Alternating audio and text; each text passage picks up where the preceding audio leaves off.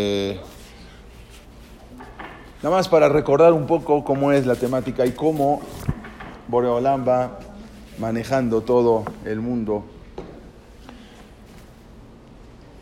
Hacemos un pequeño resumen. Cuando, cuando Jacob vino, volvía de la casa de Labán, después de muchos años de estar ahí, entonces eh, Esab, cuenta la Torá, que eh, salió a su encuentro, venía con 400 hombres, porque tenían ya 21 años y no, no había cesado su odio en contra de Jacob. Entonces venía prácticamente a aniquilarlo, a matarlo, él con todo su ejército.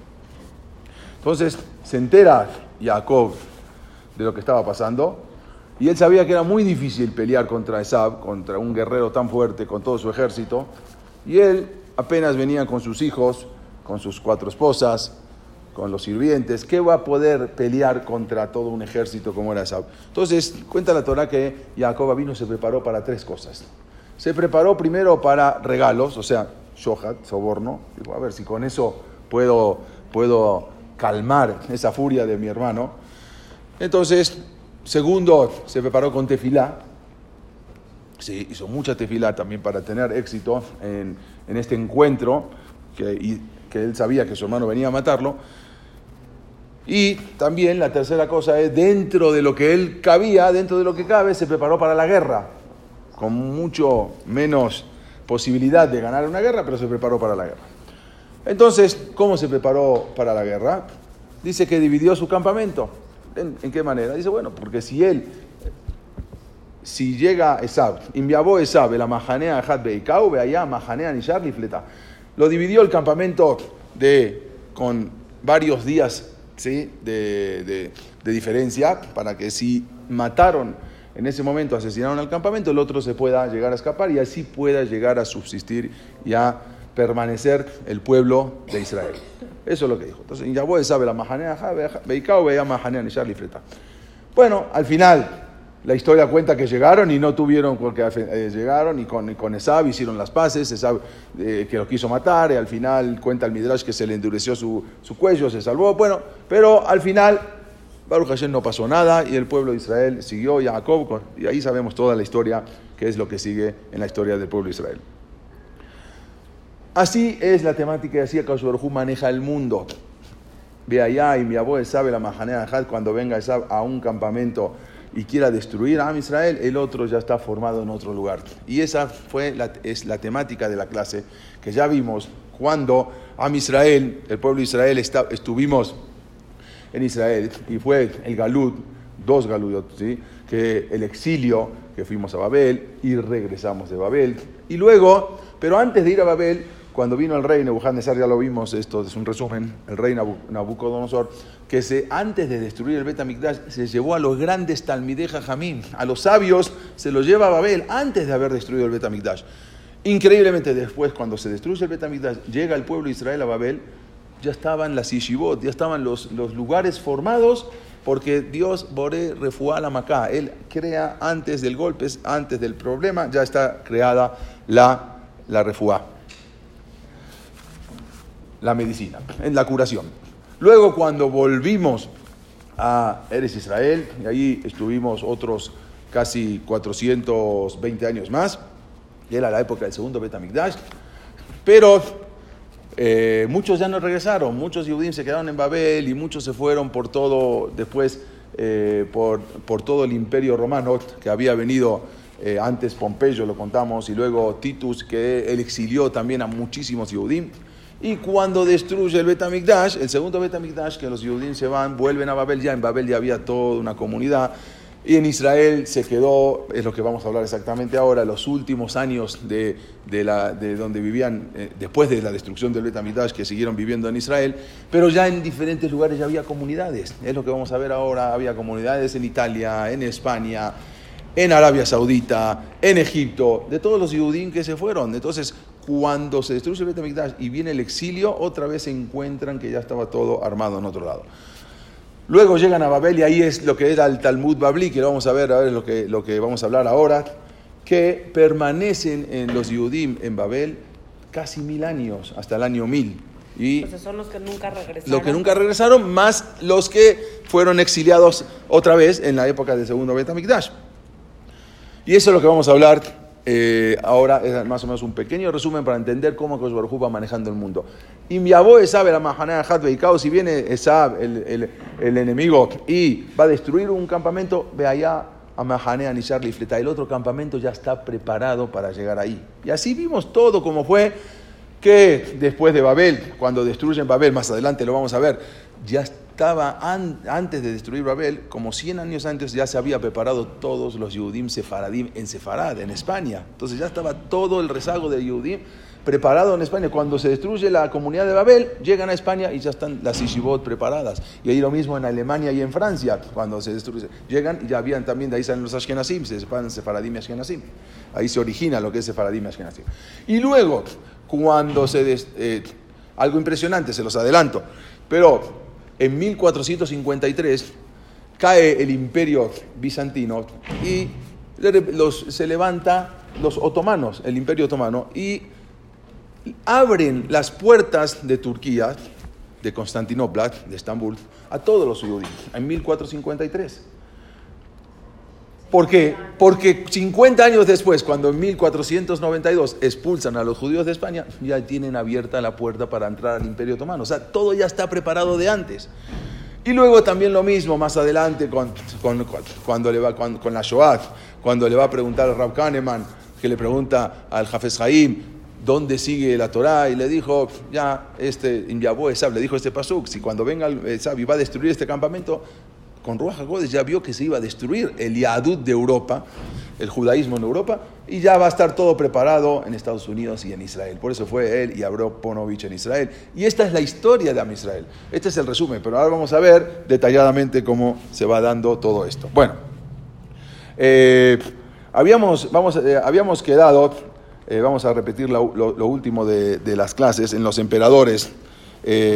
Después, después de, de Rabbi Udanasi, que fue el que, el, que, el que puso, el que hizo, el que escribió las Mishnayot, que de ahí se originó luego la, la, Gemara, el Talmud. Eh, con todo lo que los problemas que había, con todos los, em, los malos emperadores eh, Adriano, Trajano, que eran emperadores muy malos. Pero luego Israel eh, se empieza a restablecer un poco. ¿Por qué? Porque estaba viuda así, que era, habíamos contado, que era amigo, muy amigo de Marco Aurelio, el Repi que le decían Rabbi así, Rabbi Akadosh, muy amigo de Marco Aurelio. Entonces, Después vienen unos emperadores que se llamaron los emperadores buenos, como dijimos, eh, Caracalla. No sé si esto creo lo habíamos dicho o no en la, las última, en la última clase. Eh, luego llega otro emperador que se llamó Alejandro Severo, que incluso él, este emperador Alejandro Severo, él promueve la amistad con el pueblo judío. E incluso mismo en el palacio de Roma que él tenía, manda poner en la puerta algo que lo había dicho Hilel Man de sanach leminach alta Lo que odias para ti mismo, no se lo hagas a tu compañero. Y esto lo puso en la puerta de su palacio.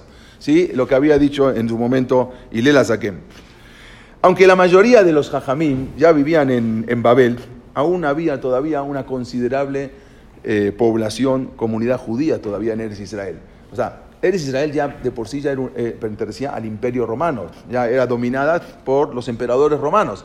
Pero la mayoría del pueblo ya estaban en Babel y ahí ya se está, ¿por qué? Porque vamos a ver que ahí los, los reyes sasánidas eh, ya les daban la oportunidad de crecer, de formar yeshivot en muchos lugares en Babel. Eh, uno de los rabanín que todavía vivían eh, en, Israel, en Eres Israel, era, y era el líder en ese momento, era Repío Hanam.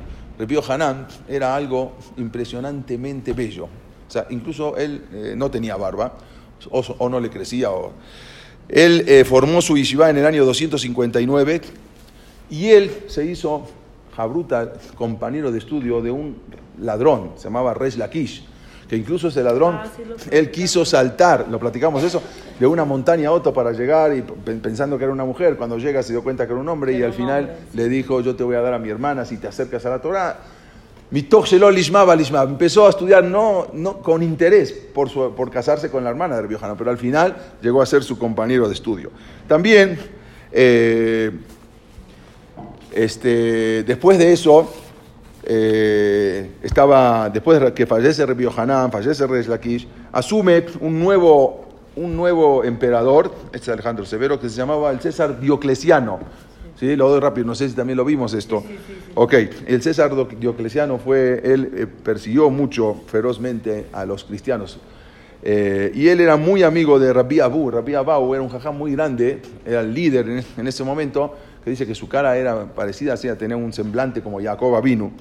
Y él era muy querido, muy amigo de este César Diocleciano, eh, que él le dio también muchos, eh, los, eh, le abrió completamente al pueblo judío todos los, quitó los intereses, los impuestos que había. y él cuenta en la Gemara en Baba, me decía que él era, era el reflejo de, de Jacob Avino, como dijimos. Eh, incluso cuando llegaba a Cesarea a visitar en la casa del emperador y de, las, de, los, de, toda la corte del emperador, salían a recibirlo con cantos, algo impresionante. Y él mismo fue el que peleaba mucho contra todo esto que empezó ahora a expandirse, el cristianismo. Él decía que no hay dos, es Ani Rishon, Beani Aharon. Yo soy el primer Dios y el último, no hay, eh, Dios no tiene eh, descendencia, ni hijo, ni padre. Sí, eh, todavía bastante anterior. Las cruzadas, las cruzadas empezaron en el año 1100. Acá estamos eh, todavía eh, el año más o menos 300. ¿sí? Faltan 700 años para la cruzada. Vamos a hablarlo después. Ok, luego habíamos dicho que en el año 306 asume el César Constantino. ¿sí? El César Constantino, que él fue el emperador bueno, este Diocleciano, si algún día viajaron en, algún barco, él después manda a hacer su palacio en Croacia, en una isla que se llama Split. Si alguna vez alguien fue, ahí está su palacio todavía y su tumba de este César Diocleciano en Croacia. El emperador eh, Constantino, que fue el fundador del catolicismo, porque hasta ese momento eran paganos. Sí empezaba el catolicismo, pero después de, de Jesús, después de eso, todavía 300 años más, o 200 30 años más, empezó lo que es el catolicismo. Eh, él declara en el, eh, mediante un edicto, el edicto de Milán, de, Constantino legaliza la religión, o sea, él impone la religión cristiana. Eh, lo llamaron Constantino Magno, Constantino el Grande. Entonces, lo que hasta ahora era un modesto, toda la religión cristiana, ahora se convierte en una religión oficial. Y ahí empiezan las persecuciones contra los judíos. Empiezan hasta ahí, hasta ese momento no había ningún problema, pero por miedo a que los judíos puedan captar más gente, aunque nosotros no somos proselitistas y ni tenemos esa misión de ser los misioneros, pero ellos pensaban que el judaísmo puede atraer a otras, eh, a la costumbre pagana. Entonces ellos empezaron, ahí empiezan la persecución contra el pueblo judío.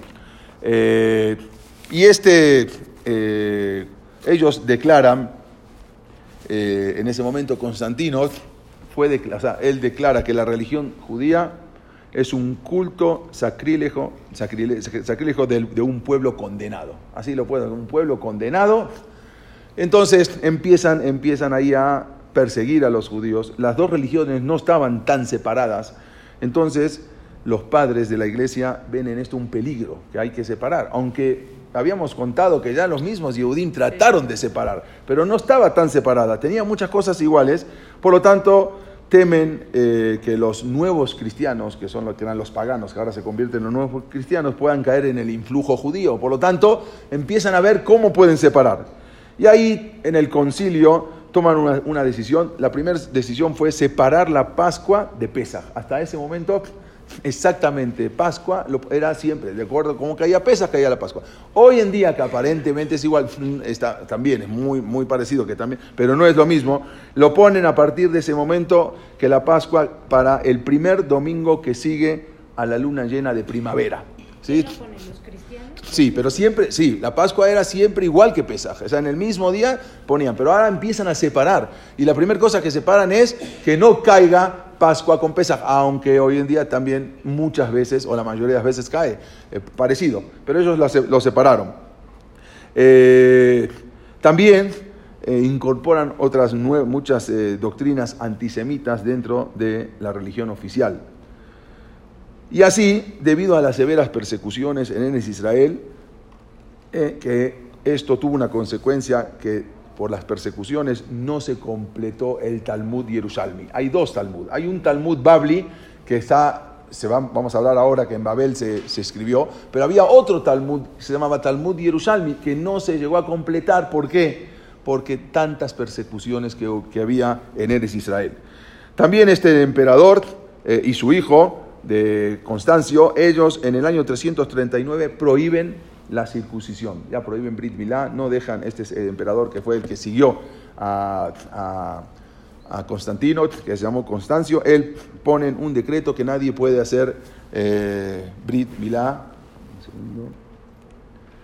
Eh, circuncisión. Y ahí en, en, comienzan unas épocas durísimas a los, a los Yehudim en, en, Ah, en el Israel. Para los Yehudim? Para los judíos. separar a No, no, no, no, ni Ah, a los no. judíos les permiten hacer Brit Milá.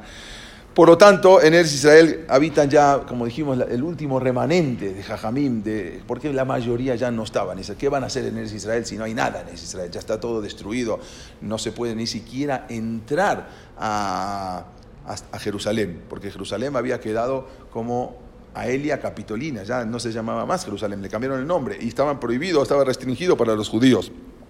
Hubo épocas que sí, después hubo épocas que les, les permitieron otra vez con, con, eh, con, eh, Marco Aurelio y así, de repente que César eh, dominaba sobre Israel.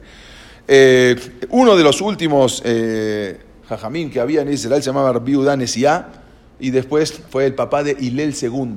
Este Hilel II, viendo que ya no quedaba mucho, no esperaba el destino que, que, que le, esperaba a Israel ya no tenía mucho futuro, por lo tanto, hasta ese momento todavía en Babel se regían de acuerdo al calendario que en Israel. O sea, lo que dictaban en Israel era el calendario para todo el mundo. No había hoy como tenemos el calendario, sino de ahí iban dictando los jueces, los jajamim, y de ahí se decía cuándo iba a caer Rosh Hashanah, cuándo va a caer Kippur. En ese momento viene Hillel II y él dice, esto ya no hay más futuro, por lo tanto organiza y hace un calendario hasta el año 6000 y él dice, este es el calendario y de acá hay que regirse. para-". Y eso es lo que todavía nos regimos nosotros, que él vio que no había mucho más futuro en Eres Israel, por lo tanto mandó a...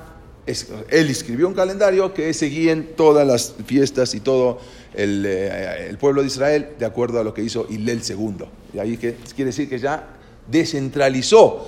Eh, sí, todo se centralizaba en Eres Israel, a partir de ese momento ya no estaba más centralizado en, en Eres Israel. Ahí fue cuando empezaron a hacer dos días de Sukkot, Pesach y Shavuot. Ahí empezaron a hacer cuando, cu- cuando ya, esa- exactamente, sí, ahí, cuando empiezan a hacer, cuando ya empiezan a descentralizar y por la, por la duda que ya no había contacto, entonces empiezan a hacer los dos días sea, de- de- en, en Hutzalares, fuera de, fuera de Israel. Entonces, eh, la decisión de Hillel Asheni, este Hillel II, fue el primer paso hacia la descentralización de la administración judía. O sea, ya todo pertenecía, se manejaba de Israel, a partir de ese momento ya no.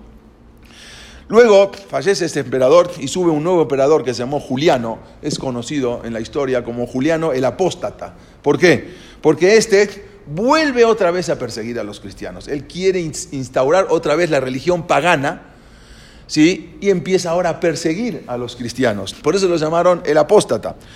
Eh, él decidió detener a toda costa la expansión del cristianismo eh, y a las demás religiones les aseguró la libertad menos al cristianismo. Él perseguía al cristianismo, por eso le llaman el apóstol.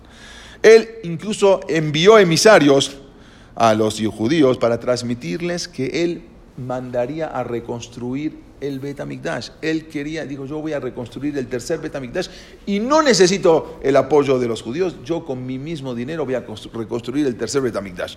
Y, y exactamente, manda miles de obreros desde Roma para reconstruir el tercer Betamigdash. Y empiezan a retirar las pesadas piedras, imagínense que esas ya tenían 250, casi 300 años que se había destruido el Betamigdash, y con los miles de obreros que manda empieza a reconstruir y en- comien- comienzan con la remoción de escombros. Y cuando empiezan a quitar los escombros sale un fuego, se ve que es al- algunos gases atorados de fuego durante tantos años, y quema y mueren varios obreros en la obra que estaban trabajando con el fuego atorado que estaba dentro de las piedras. Y mueren varios trabajadores. Entonces el pueblo lo interpretó como una advertencia del cielo de que no debemos construir todavía el tercer Betamigdash y detienen la construcción.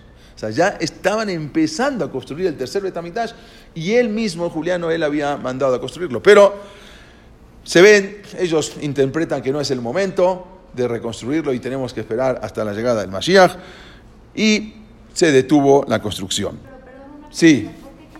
Este César, este César tan benevolente, tan bueno, Juliano, fue asesinado por un propio soldado cristiano que no estaba de acuerdo con él, con lo que perseguía a los cristianos. Entonces, en el año 363 de esta era, manda, de la era común, manda, asesina, lo asesina a Juliano. Y ahí, entonces, vuelve ahora a poner, vuelve a asumir uno de los eh, descendientes del... Eh, de Constantino, que se llamó Teodosio, Teodosio II. Él está en el año 408 al año 450. Y ahí el cristianismo se convierte definitivamente en la religión oficial del Estado hasta hoy en día. O sea, desde ese momento que no era la religión oficial, hasta hoy en día se considera, desde el año, estamos hablando, desde el año 417 fue cuando se instala la religión oficial, el cristianismo. Y él, por un decreto, prohíbe construir sinagogas, le quitan a los judíos todos los derechos que hasta ahora tenían. Bastaba solo con bautizarse para volver a recibir todos los derechos. O sea, solamente era, se bautizan y vuelven otra vez los judíos a recibir los derechos. Pero, o sea que el, bautismo prácticamente les abría las puertas de par en par, pero nadie dio ese paso. Prácticamente los judíos no pusieron precio a su fe, y no se convirtieron. Bajo este emperador Teodosio II hay un, algo, algo muy importante. Hubo un arzobispo que se llamaba Cirilo. ¿Y por qué lo menciono? Ahí lo tienen ustedes en la, en la, en la hoja 15 que les repartí. Bajo este emperador había en Alejandría un arzobispo, el arzobispo Cirilo. Él expulsa a todos los judíos de esa ciudad, de Alejandría, donde estaban todos los judíos habitando en Alejandría había una gran comunidad, él expulsa a 15.000 judíos que vivían en Alejandría, él ahora basándose ¿sí? en el apoyo del emperador Teodosio, que ahora empezó a perseguir a los judíos, él, eh, este era el patriarca de la iglesia ortodoxa en Alejandría, y él expulsa a, perdón, eh, yo dije 15 mil, 150 mil hombres, 150 mil judíos que vivían en ese entonces en Alejandría, que habían venido de Eres Israel, él expulsa, los expulsa, los hombres, mujeres, niños, y no solamente... ¿Eh? En Egipto, sí, sí, porque ya vivían de ahí cuando se habían ido, de, cuando se destruyó el Betamigdash. Habíamos dicho que se habían esparcido los judíos por muchos lugares. 150 mil eh, judíos que vivían solamente en Alejandría, no en Egipto, solamente en la ciudad de Alejandría. Ahí él manda a, expulsarlos y se apodera de las, eh, manda la turba cristiana, se apodera de las sinagogas y todas los betagnesios los convierte en iglesia. Así también como las casas y los bienes de los judíos de esa ciudad. Cirilo de Alejandría, él fue el que proclama en el concilio de Efeso, a partir de ahí, él proclama que María es la madre de Dios. O sea, pues hasta ese momento nunca se sabía, siempre era el único, era Yeshua, Jesús, no había otro. Él a partir de ese momento dice, no, hay una madre. ¿Sí? Hay un Padre, y hay un Hijo, y un Espíritu Santo. Él es el que pone en ese momento, en el año 415, porque hasta ese momento nunca hubo toda esa historia, sino que Él la instaura en el año 415, porque hasta ese momento Él dijo, y no, y muchos, muchos curas y papas estaban en desacuerdo. Y él decía que no, no, ¿cómo vas a decir que ahora que este tiene un papá y un hijo? Él lo impone y con el tiempo se quedó hasta este momento. Cirilo, él, Cirilo, él, este, este, él, él, lo impone en Alejandría, esta nueva creencia de, la, de, de los... Teodosio era un emperador que perseguía a los judíos. Él, no, tampoco dejan que hagan sinagogas, pero este, eso fue en el Imperio Romano. Pero este, este eh, sacerdote de la iglesia eh, ortodoxa católica, él es el, era el patriarca, él fue el que pone ahora y declara a María como la madre de Dios, y así, y, así hasta hoy en día se, se sigue con esa creencia. Bueno, entonces, eh, de todo el pueblo, solo un judío se dejó bautizar. De 150 mil Yehudim, que era o se bautizan o los, los, los echan de Alejandría, uno solo se dejó bautizar, que era un doctor, se llamaba Adamantius, que él era maestro en ciencia en medicina, el único que se dejó bautizar y todos los demás se fueron de Alejandría. Con la invasión del cristianismo en Israel, porque ya empezó ahora a esparcirse las iglesias y el cristianismo en Israel, el país se llena de iglesias. ¿sí? Las, vamos a ver que estas son las iglesias bizantinas. Por orden de Teodosio II le quitan el patriarcado ya que tenían desde ese entonces a Rabban Gambiel, hijo de Rabbi Udá Nesiyá, y fue el último de los Nesiim. Se acaba la época que había empezado desde Ilela Saquén, eh, la época de los, patriarcas, del pueblo de Israel. Este fue el último que se llamó Rabban Gamliel, el hijo de Rabbi Nesiyá. Eh, bueno, habíamos con Hilel el segundo, vamos a ver eso, era esta época. No, era Rabbi Udá Nesiyá, era Rabbi Udá Nasí y este Rabbi Udá Nesiyá, muy buena pregunta. Era, descendiente, exactamente. Rabbi Udá Nasí ya había fallecido. Eh, falleció en el año 200 Rabbi Udá Nasí y ahora ya estamos en el año 370 prácticamente. Eh, 400, perdón. En el año 429 se suprime definitivamente el patriarcado judío y con esto acaba el judaísmo en Israel. O sea, toda la época que habían llegado desde Moshe Rabbenu, desde Yoshua, cuando entraron a Israel, dura hasta el año 429 de esta era y se termina. Babel se levanta y asume la dirección Ruhaniut, espiritual del pueblo judío. ¿Quién asume toda esa ahora, esa obligación, eh, esa dirección del pueblo judío? La asume Babilonia, Babel. Pero como todo llega a su fin, todo tiene un principio y un fin. Y así como Grecia también tuvo un principio y un fin, Roma también tuvo un principio y un fin. En el año 476 el imperio romano deja de existir. Ese famoso imperio romano, la fuerza de ese imperio romano se termina y se transforma en el imperio bizantino, ¿sí? que era más o menos lo mismo, pero diferente porque ahora ya son, antes eran paganos y ahora ya son cristianos. Genserico, que era un general, y su ejército de los vándalos destruyen Roma en el año 476 y se llevan la menorá y todos los kelim del Betamikdash. Incluso hay una pintura de aquella, de aquella época que aquí pueden ver, donde atacan los vándalos y aquí si pueden ver se llevan la menorá, la famosa menorá que estuvo que robada, que se la robó Titus, que se llevaron al, esa no está hoy en día en el Vaticano, si no se la llevaron ya.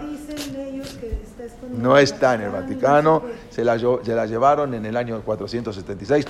Yo incluso estuvimos en Italia con, con un íntimo amigo del Papa, que es, el, es un yudí muy, amigo mío, eh, que eh, él, es, él, él, él, entra y sale al Vaticano como, como, como su casa, y él mismo me dijo que no hay nada, ya se llevaron todo. Desde el año 476, acá se puede ver un dibujo de aquella época, cómo están robando la menorá. ¿Dónde fue a parar? No se sabe. Algunos dicen que se cayó en el río Tíber cuando se la quisieron cruzar el río Tíber y ahí se quedó. Otros dicen que, que la, la, la deshicieron y la fundieron. Y ahí termina el imperio romano. Se acaba el imperio romano. ¿Eh? 476 se acaba el imperio romano. Entonces, eh, pero ahora, como dijimos, veamos un poco qué ocurría en esos años en Babel. O sea, terminó el imperio romano. Se acabó la existencia de los Yudim, aunque quedaban algunos poquitos, pero ya eh, eh, todo pasa a Babel. Poco tiempo de haberse completado la Mishnah, como consecuencia de la inestabilidad que había en el, en el pueblo judío, sí. La mayoría ahora de los Talmideh Jajamín se trasladan a Babilonia, a Babel, la cual se convierte ahora en el punto central de la vida judía, del mundo. Sí había diáspora en todos lados, pero todo se manejaba desde ahí. Entre los sabios que vivían ahora en Babel estaban eh, Abba que se lo conocía como Rab, que fue alumno de Rebi, había sido alumno, y también estamos volviendo un poquito para atrás, ¿eh? o sea, terminamos en la historia de Israel, ahora voy a volver un poquito para atrás, en el año 200, entonces, ¿cómo simultáneamente ahora levantaba la vida en Babel? Dos de los principales alumnos fueron los que esparcieron la Torah en Babel. Uno se llamaba Abba Arijá, que le decían Rab, Arijá porque parece que era muy alto, y el otro se llamaba Shemuel y Arginaí, que era el doctor de, de- era el médico de, de Rebi, Rebi Danasí, que partieron hacia, hacia Babel en el año 200. Shemuel también era un astrónomo, aparte de doctor, era un experto, un astrónomo experto. Él decía, trae en la Gemara, dice, todos los caminos del cielo me son tan conocidos como las calles de Neardea. Del, o sea, él se sabía todo, dónde, a qué hora tenía que pasar un cometa, cuáles eran las estrellas, cuántas estrellas, dónde está ubicado. Conocía el cielo como la palma de su mano. ¿Quién?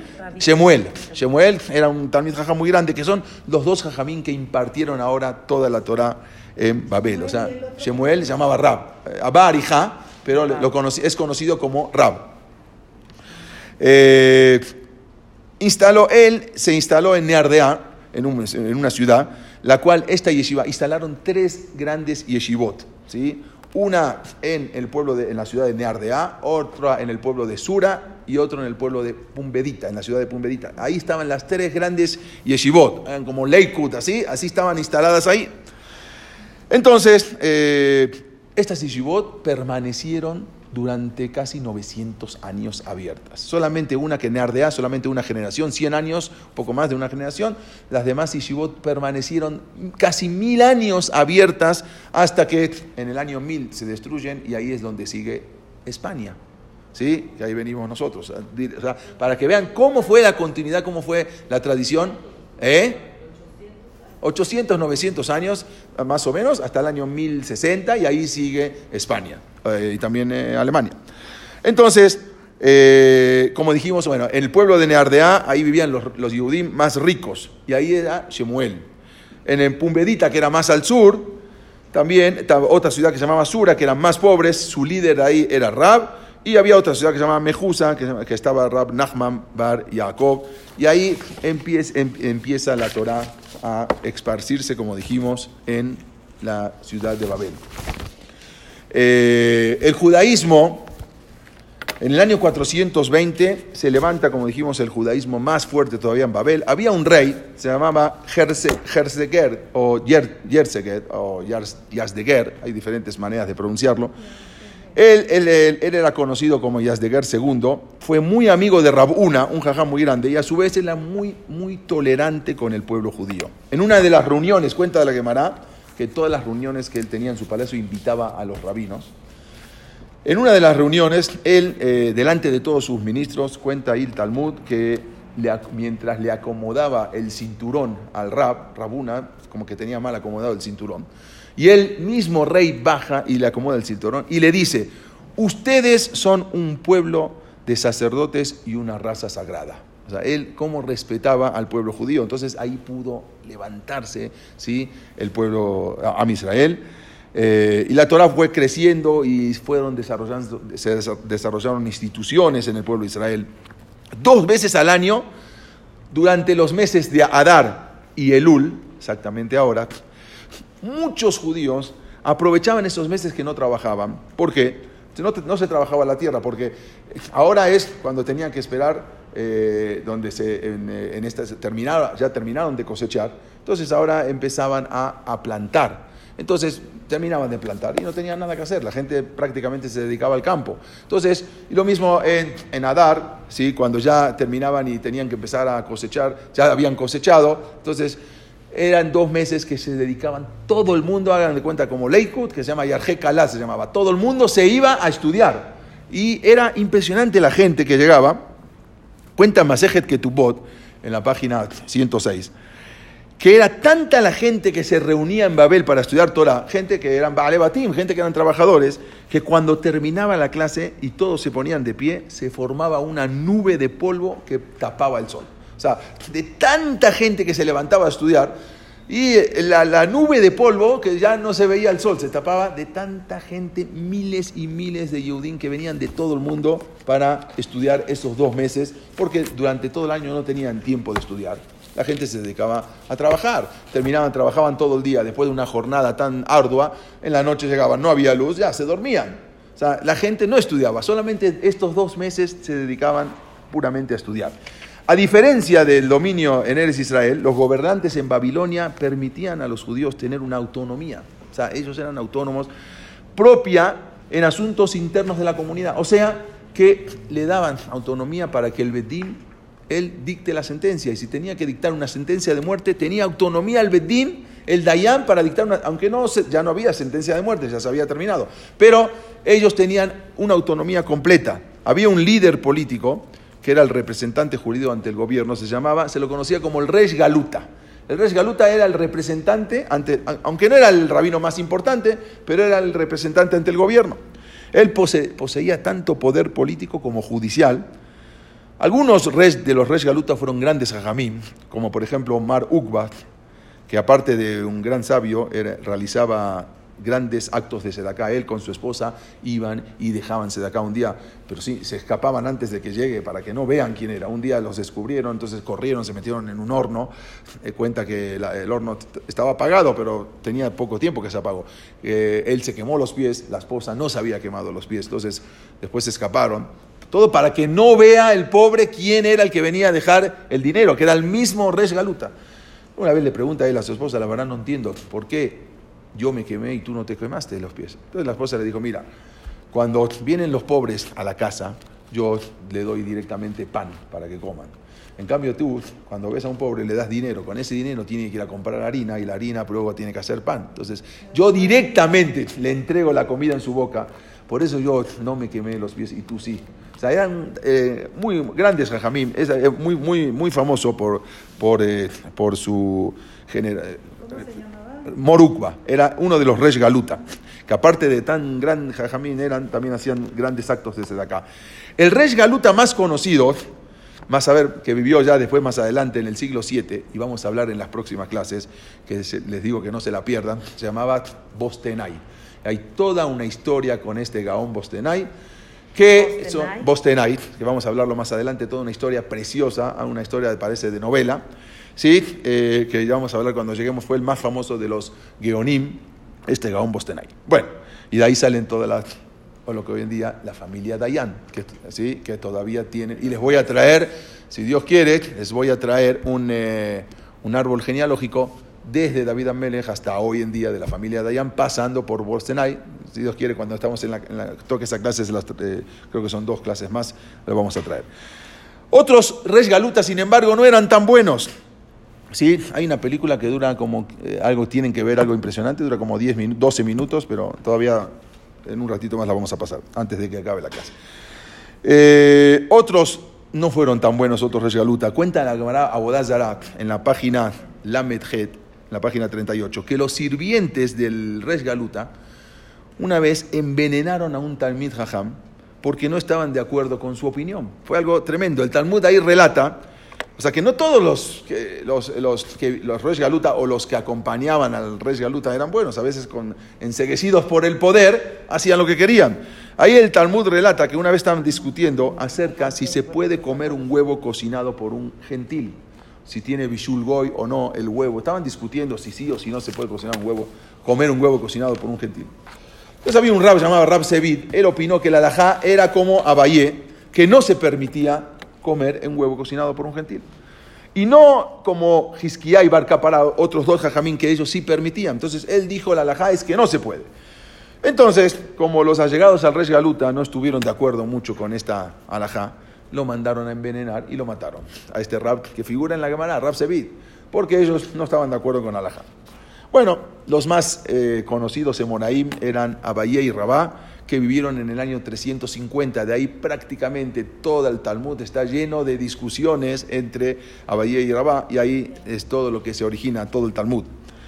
Eh, Abayé había sido criado por Rabá, quien a su vez era su tío, ya que el padre había fallecido antes de que él naciera, y la mamá también, cuando dio a luz, fallece y se quedó huérfano de padre y madre, y lo, lo Rabá lo, lo, lo cría prácticamente. Ahí cuentan para, para, entender un poco cuál era, cómo, cómo estudiaban. Era tanta la concentración en Gemara Shabbat, en la página Fejet, en la página 88, en el Talmud, en Shabbat, cuenta que Rabá era tanta la concentración en el estudio que cuando se sentaba sobre sus dedos a estudiar, o sea, él ponía a veces las manos así, abajo de su, o, cruzaba los pies y lo ponía abajo de sus pies, los dedos le sangraban y él no se daba cuenta que le estaban sangrando por la tan profunda concentración que ponía en el estudio. De ahí para que vean de dónde salió lo que es hoy en día el Talmud.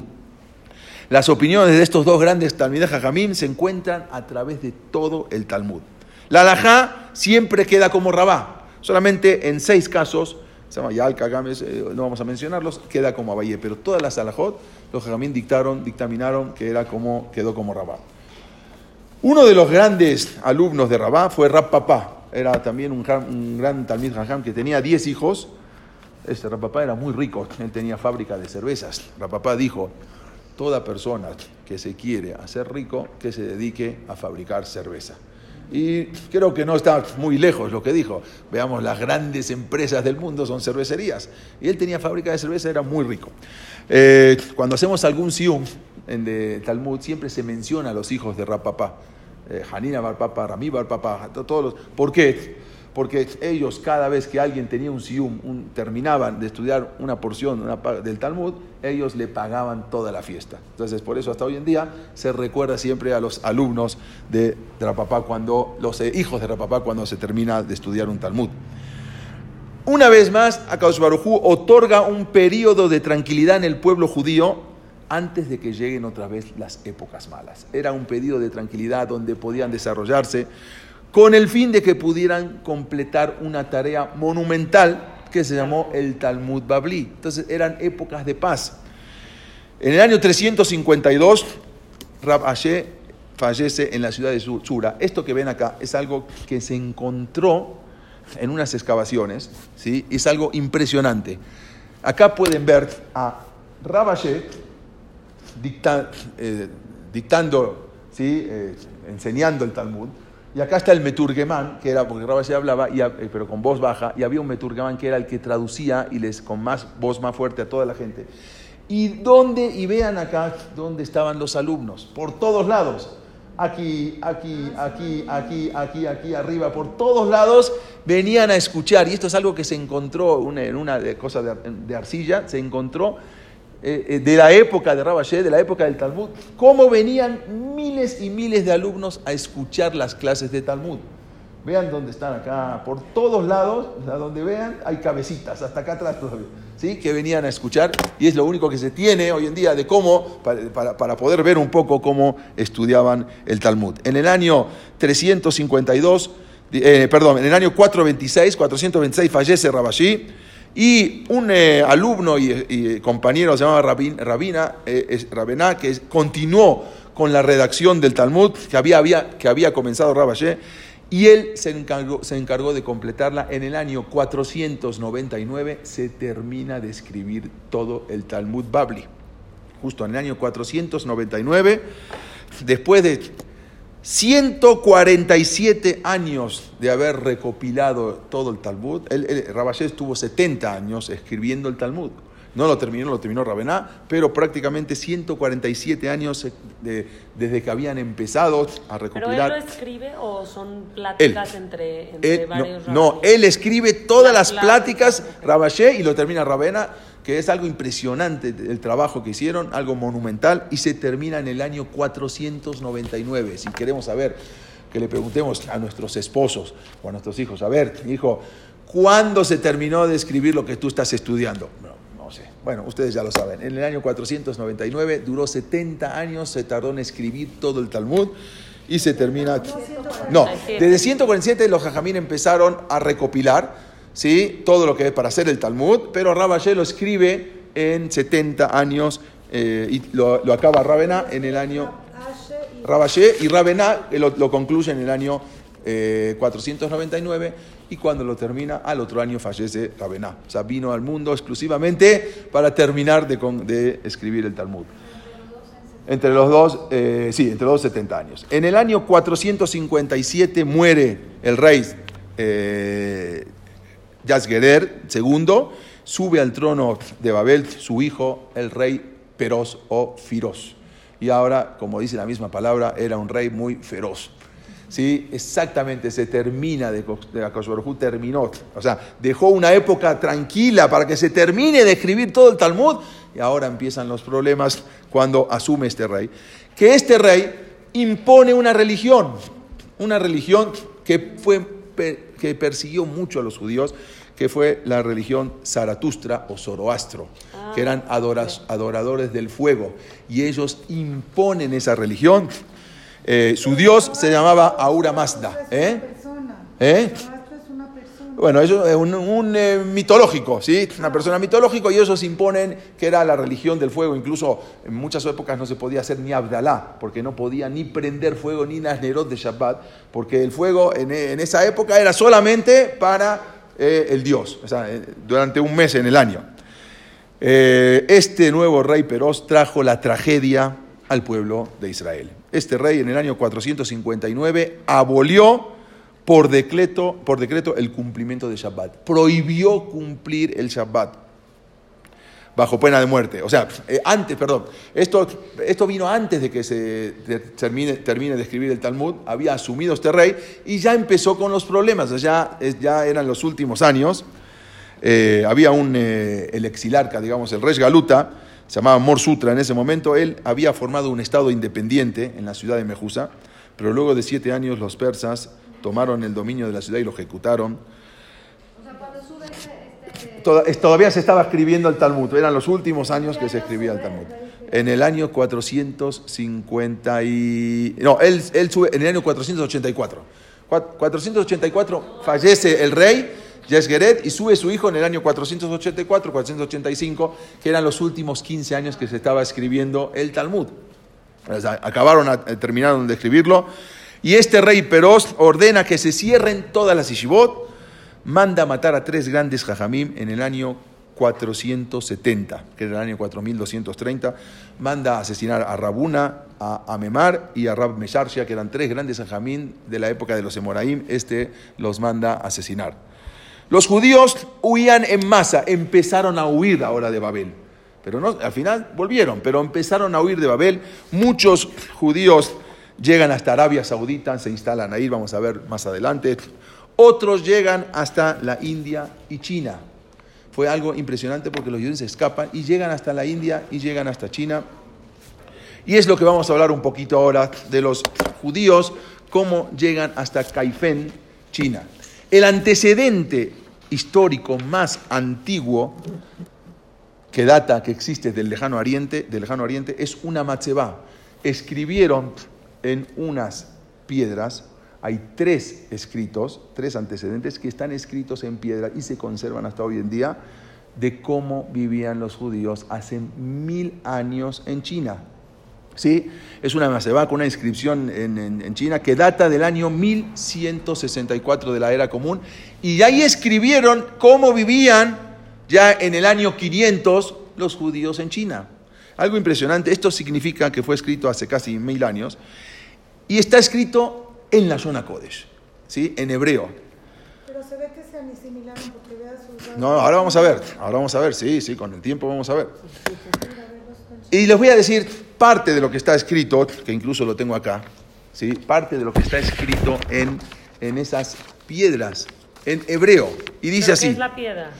unos monolitos, unas piedras que, que escribieron ahí todo cómo vivían los judíos de hace 500 años. O sea, ellos escribieron en el año 1164, eso fue escrito en el año 1164, pero ahí relatan todo cómo llegaron y cómo vivieron. No voy a, es muy largo, solamente voy a decir unas cositas. Y está escrito en la zona Kodesh y dice lo siguiente: Avino a Rishon, allá Adam. Nuestro primer padre fue Adam. Meyasé de Munatenu, allá Abraham. El que fundó nuestra fe fue Abraham Avino. Aharab va Moshe Ish Abenaim. Después vino Moshe, quien fue el hombre que intercedió entre la humanidad y Akadosh Barujú. Esto se lo estoy leyendo de lo que está escrito en el, en el, texto como está escrito. Bealiadón y Tenalanu Torah Kedoshá. Y eh, por la intermedio de Moshe nos entregaron la Torah Kedoshá. En la época, eh, ahí cuenta que en qué época fue.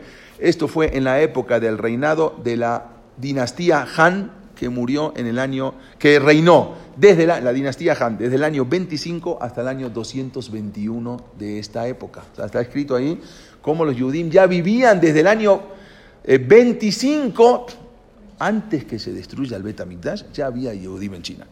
Y él hasta el año 221 de la era común. Ahí llegó nuestra fe a la tierra de China. En el segundo año del rey Han Qing, eh, que en el año 1164 de la era común, se construye el primer Betagneset en la ciudad de Caifén. Eso está escrito, lo estoy diciendo ahora, lo estoy traduciendo al español.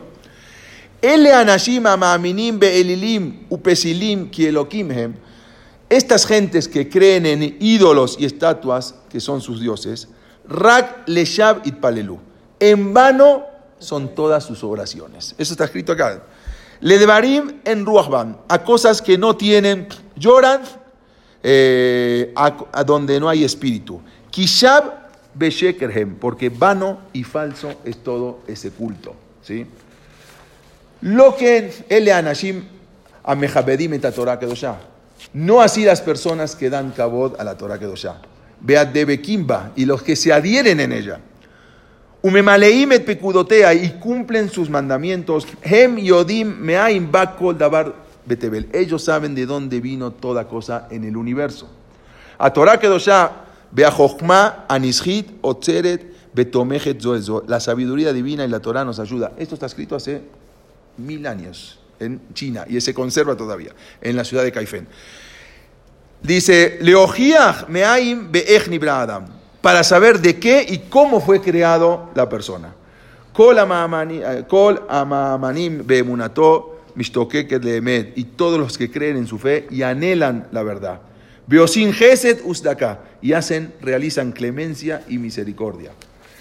Beabonot, Bejataim, Laem, les harán. Y los pecados y las desviaciones para todos ellos es algo, es, es- es algo extraño. O sea, ellos, ellos son como adoran dioses extraños. Esto que es una proclamación tan entusiasma, tan entusiasta de la Torah y Emuná, lo dejaron escrito en la piedra los Yehudim que hicieron ese monumento hace más de hace mil años y ahí escriben desde su llegada a China en el año 25. Vemos entonces que aún en los confines más remotos siempre hubo Torah. Y les quiero enseñar esto, que son después de tantos años, que los Yehudim incluso, dice 25, pero ya habían llegado a China cuando habíamos hablado que, había, que vino Sanjerib y los exilió a China. Ya estamos hablando prácticamente desde 2700 años que viven ahí, los judíos que vivían en China. Incluso acá pueden ver imágenes, Yehudim leyendo la Torah en China, ¿sí? Acá vamos a ver. ¿De cuándo es estas Esto es- ahora les voy a mostrar porque esto ya es más reciente, porque no, si no, no había fotos. ¿Sí? Acá ven un Betacneset en China. Y no solamente en China, en China y la India. En, esos dos lugares. Acá pueden ver Yehudim en la India. ¿sí? Cómo eran incluso las mujeres. ¿sí? Hasta- mira, este es un, Rab, un Jajam. Ahí están cómo los Yehudim vivían en la India. Acá lo pueden ver también Yehudim en la India. ¿sí? Cómo vivían. Y es un Betagneset en la India. Y ahora les voy a mostrar cómo los fueron a buscar. Y después de 2700 años, ya muchos, obvio que ya, muchos estaban asimilados, tuvieron que hacerlo otra vez, eh, ¿no? Guerra de nuevo. Pero cómo conservaron sus costumbres, cómo hacían Brit Milá, cómo hacían Korbanot, pens- pensando que se podía, porque antes del Bet HaMikdash se podía hacer Korbanot, se llamaba las Bamot, que hacían Korbanot cada uno en su casa. ¿sí? Ellos siguieron con, eso, con esa costumbre, cómo hacen y ellos eh, cómo, cómo prenden velas. Y ahora empiezan a regresar, estamos hablando ahora, en estos años, que empiezan a regresar en Israel. Eh, acá pueden ver eh, una- las mujeres, unas mujeres chinas, ¿sí? chinas y, y de la India. Y les voy a mostrar un reportaje que no dura mucho, dura 12 minutos, para que vean, está en hebreo y en inglés. Y nada más para que puedan ver y entender. Y yo les voy a ir traduciendo algunas cositas solamente para entender de dónde viene todo esto. Uy, se apagó, espérame. Mm, ¿Cómo lo prendes? ¿De acá? A ver. Todavía no agarra, un minuto.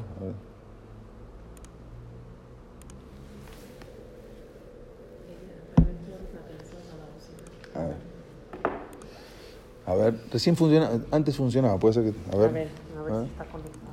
No, ahí está, ahí está. Ya. באזור נידח שבצפון מזרח הודו חיה קהילה ששימרה סממנים יהודיים וחבריה מייחסים לעצמם קשר ישיר לשבט מנשה האבוד. במשך כמעט de Menashe, 3,000 שנה הצליחה הקהילה perdido. הזאת לשמר בקושי רב רמזים Vamos a ver. למסורת ולסממנים יהודיים, מילה, שחיטה, פסח. ב-20 השנים האחרונות התחדש הקשר בין השבט האבוד למדינת ישראל. En los ומאז últimos הם 20 עולים años ארצה encontraron מכפרים el קשר. נידחים שבדרום מזרח הודו. כתבנו רועי שרון ליווה בחודש האחרון מאות מבני הקהילה, ועשה איתם את כל הדרך הארוכה מהכפר עד לארץ Cómo, המובטחת. va a mostrar cómo era el היינו último העבודים Shabbat que מהפרק pasaron הראשון. porque ya se iban a Israel. Esto es en la- en- también en la India. Nosotros somos del Shevet Menashe. Sí.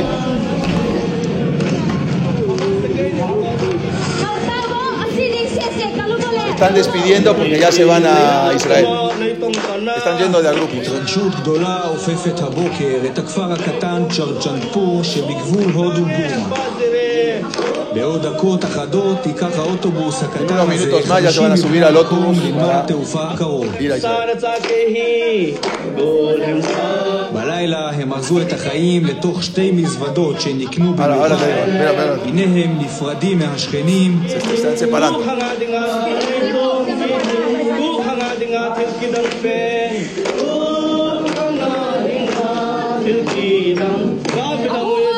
ועוד כמה שעות יגשימו את חלומם ויעלו לארץ ישראל.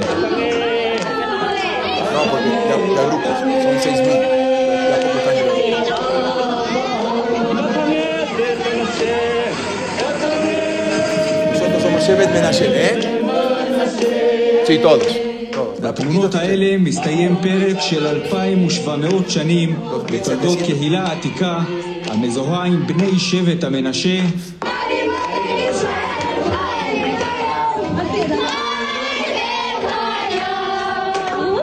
שאת סיפורם נביא כאן מיד. Son todos eh, agricultores, trabajan con, el, con arroz. שדות האורז הירוקים שבצפון מזרח הודו הצהיבו בתחילת החודש ונקצרו בעבודת כפיים של הכפריים. הנשים קוצרות, הגברים חובטים והגרגירים נערמים על משטח מיוחד. כל המשפחה מתגייסת למלאכה, זקנים וצעירים. Niños, From grandes, the ancianos, culture, todos. the customs that we come on to and pass it on to that uh, our forefather did for us, that we are all B'nai Menashe, that we pass it on from one generation to the other. And then still today we have many customs that we follow, uh, which are related to the B'nai Menashe. גלית סינגסון משתייכת גם היא לבני שבט המנשה, גרה במדינת מניפור, אבל מרגישה שייכת למקום אחר. India, it's a beautiful country, but then we are not content because uh, we long for Zion since ages. So our land is uh, Israel, not here. בינתיים גם היא עסוקה בקציר האורז. היא תעלה לארץ אולי בסיבוב הבא. Our Quizás en la próxima is so much that uh, every time I lit Sabbath candles, I pray to Hashem that may this, is, this be the last candle that I lit here in Hodu. Cada vez que prende dice, esta debe ser la última.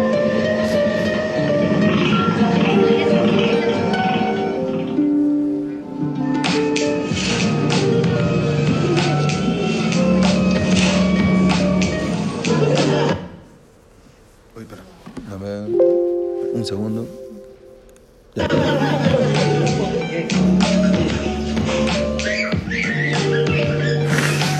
יש קהילות ברחבי העולם שהם בעלי זיקה היסטורית לעם ישראל. יש לנו כאן הזדמנות לחזק את הקשר עם צאצאי העם היהודי ברחבי העולם. הקשר לעם היהודי שהתחדש קצת אחרי הקמת מדינת ישראל, חיזק גם את שמירת המצוות והמנהגים על פי ההלכה האורתודוקסית. במרכז הקהילתי שבכפר מתכוננים לשבת.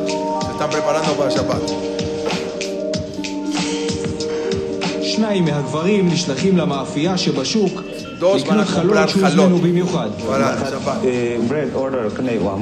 Voy a pelak de ellos para toda la... Som tu mante, nakato ya. Voy a pentan, eh, si dan atan lo de. Ahorita, muchos ya se asimilaron. Tan a lo de. Tago bang la tan kangak pe jiwam le. Eh, a lo ma bona. 35 minutes. 35 minutes from now. 35 minutes. 30 minutes kan ngade yo. Abre chokita ilo. אצל משפחת טונונג חלום העלייה לארץ עומד להתגשם וההתרגשות בשיאה. When we know that we are being selected, we are overwhelmed, we are speechless. We still can't believe that we are living finally. All our dreams, all our wishes will be complete the moment we reach there. We may be born here, but um, Jerusalem, it's in our head. חצי שעה לפני כניסת השבת הם מתכוננים להדלקת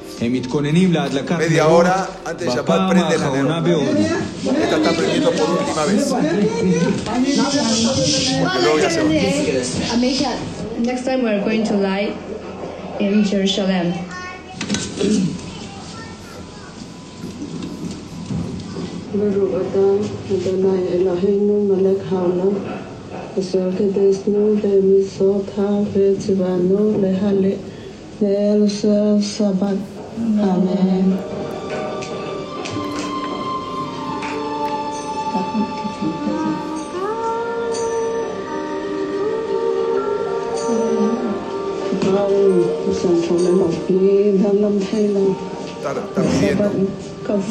Está, está esta a la de Shabbat, la última acá en el pueblo. Gracias por darme la posibilidad de prender y darme la posibilidad de en Israel y cuida a toda mi familia que se quedan aquí. Día domingo ya nos vamos a Israel. Acompáñanos en el camino para que lleguemos a Shalom. Kalung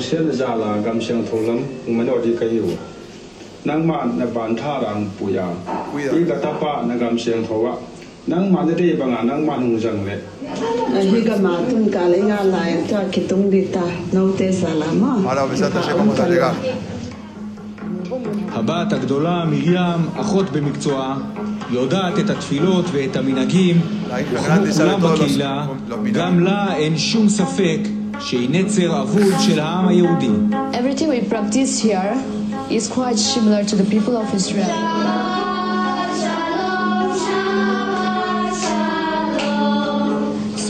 Ready to go to our hometown. we are packing. אז איך התגלגלו צאצאים של העם היהודי עד לצפון מזרח הודו?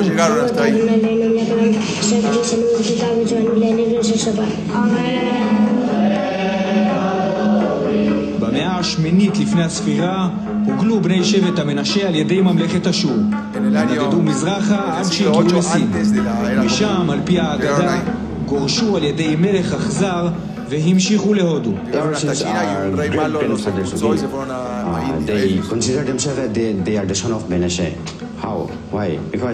uh, whenever the, there is a storm or heavy rainfall, they would recite saying that, uh, Storm, please calm down. We, the son of are in the house. It carries on. They consider themselves as the son of Menashe, but they don't know from where. Because since they are illiterate and they don't know any connection, but they know that they are the son of Menashe. במהלך הדורות נישאו בני ובנות השבט לבני שבטים מקומיים, ועל פי ההלכה הם אינם מוגדרים יהודים. אבל עקשנות ואמונה מצידם, בליווי עמותת שבי ישראל, העמותה שמארחת גם אותנו, הביאה את מדינת ישראל להכיר בהם.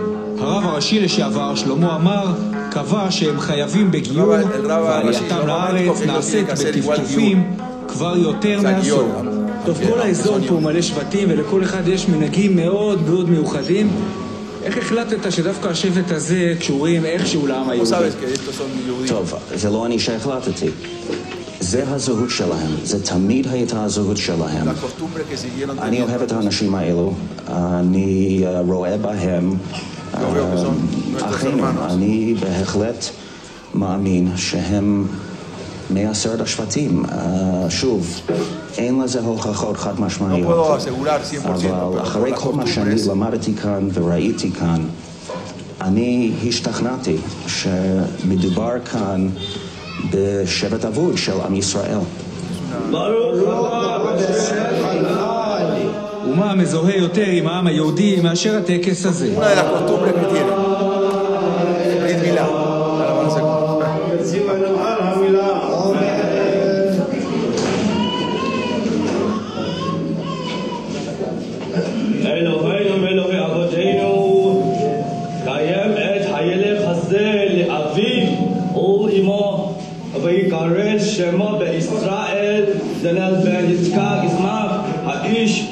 גם כן המשיכו להקריב קורבנות עד לפני כמאה שנה. גם קורבנות מקריבים בשבטים אחרים, מעמים אחרים. זה נכון, אבל כשמסתכלים על הפרטים הקטנים, על הדרך שבו הם הקריבו את הקורבנות, אתה רואה סממנים יהודיים מובהקים.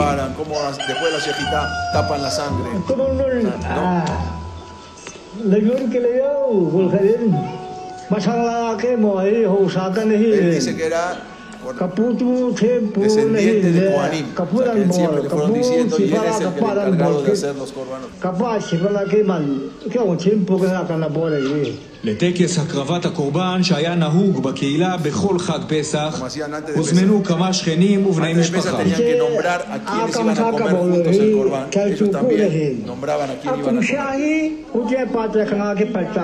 el kumkalladığı kerken kaçtı kula kaçtı bol bol kumuru hindi. Hela chong ki bol paen Le pedimos parnasá. הגבר המבוגר הזה, צאצא למשפחת כהנים, שוחט את התרנגול ומכסה את הדם בעפר על פי הציווי היהודי. Así nos enseñaron que después de hacer el tenemos que hacer y tapar la sangre de... 해키나오 임페인 바타마코 막춤나이초에 까보르이 סגולותיה של משפחת הכהנים ידועות ברחבי האזור, וגם המשלחת שהגיעה מהארץ המובטחת זוכה לקבל ברכה. כן,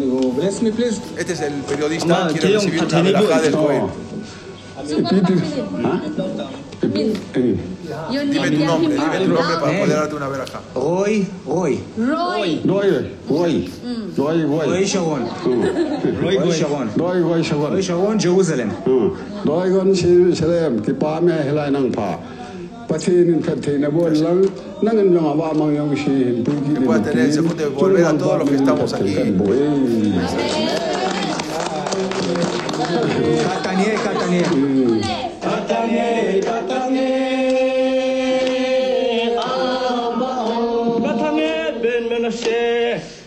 וגם טקס קורבן הפסח, כמו כל טקס יהודי בקהילה, מסתיים לצלילי ההמנון העתיק הזה, שנכתב לפני מאות שנים, ומספר על הכיסופים לציון ועל האח הגדול יהודה, שיחזיר את השבט האבוד מהגלות. como Yehudá devolvió a, a- a- eh, se preocupó por todos los hermanos de los Shebatim. Eso después lo voy a traer la semana que viene, como traen Yehezkel. Lo voy a mostrar como dice, cuando venga Mashiach van a venir los De lados, y de China y de India. Eso está escrito en el Naví. Eso lo voy a traer el...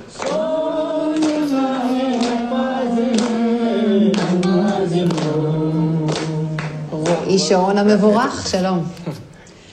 אה, ראינו את התמונות המאוד. מרגשות, ודאי גם הביקור שם. בעצם, אבל אין מחקר חד משמעי שקובע שהאנשים האלה הם צאצאי היהודים, שהם באמת בני המנשה, על סמך מה בעצם אפשר לקבוע את זה באופן ודאי, או ש... אי אפשר לקבוע את זה באופן ודאי, אבל תשמעי סיפור, בשנת 1948 התגלגלה עד לשם 1948 השמועה על הקמת empezaron מדינה חדשה לעם היהודי. הם הבינו מזה שהמשיח הגיע, הם כבר התחילו לארוז את y המזוודות. והתחילו לצעוד לכיוון מערב, הם חשבו שעוד רגע מגיע אותו משיח ואוסף אותם חזרה. לארץ הקודש שממנה הוגלו לפני 2,700 שנה, ואז הם הבינו שהמשיח קצת מתעכב, כמו שאנחנו יודעים, se עדיין לא הגיע. אז הם חזרו לכפר, חלקם. נתקעו באזור אה, קלקוטה. בשורה התחתונה אין דרך לקבוע, אבל הזהות שלהם יהודית, ואני חושב שזה לא חשוב, הם קשרו את גורלם עם העם היהודי, אפשר לראות להם בעיניים כמה הם קשורים למנהגים ולמסורת, והם עולים, אין הרבה מאוד, יש סך הכל עוד 6,000 שם, בערך 1,000 Hay 6.000 todavía que están כזה ahí. גדול בשביל מדינה. גם בלי משיח אפשר להגיע לארץ ישראל. רועי, תודה. ומחר, בפרק השני, המשך המסע בדרך לארץ המובטחת. זה- No, el otro día- והערב אנחנו... ¿Ves? Estos después se los voy a mostrar cuando ya llegan a Israel. Esto después ya se los voy a mostrar cuando ya llegaron a Israel, más, más adelante para que vean, más, más o menos para que- Y así está escrito en el Naví. Eso lo vamos, lo vamos a ver la, la clase que viene, si Dios quiere. Cuando vengan allí, que van a venir antes de India y de China. Y lo dicen en, en el Naví, lo voy a mostrar la semana que viene, eso se los muestro, si Dios quiere. Bueno. Gracias. Ah, es- la semana que viene continuamos, gracias a ustedes. Y perdón si nos atrasamos un poquito. Gracias. No, al contrario, ustedes.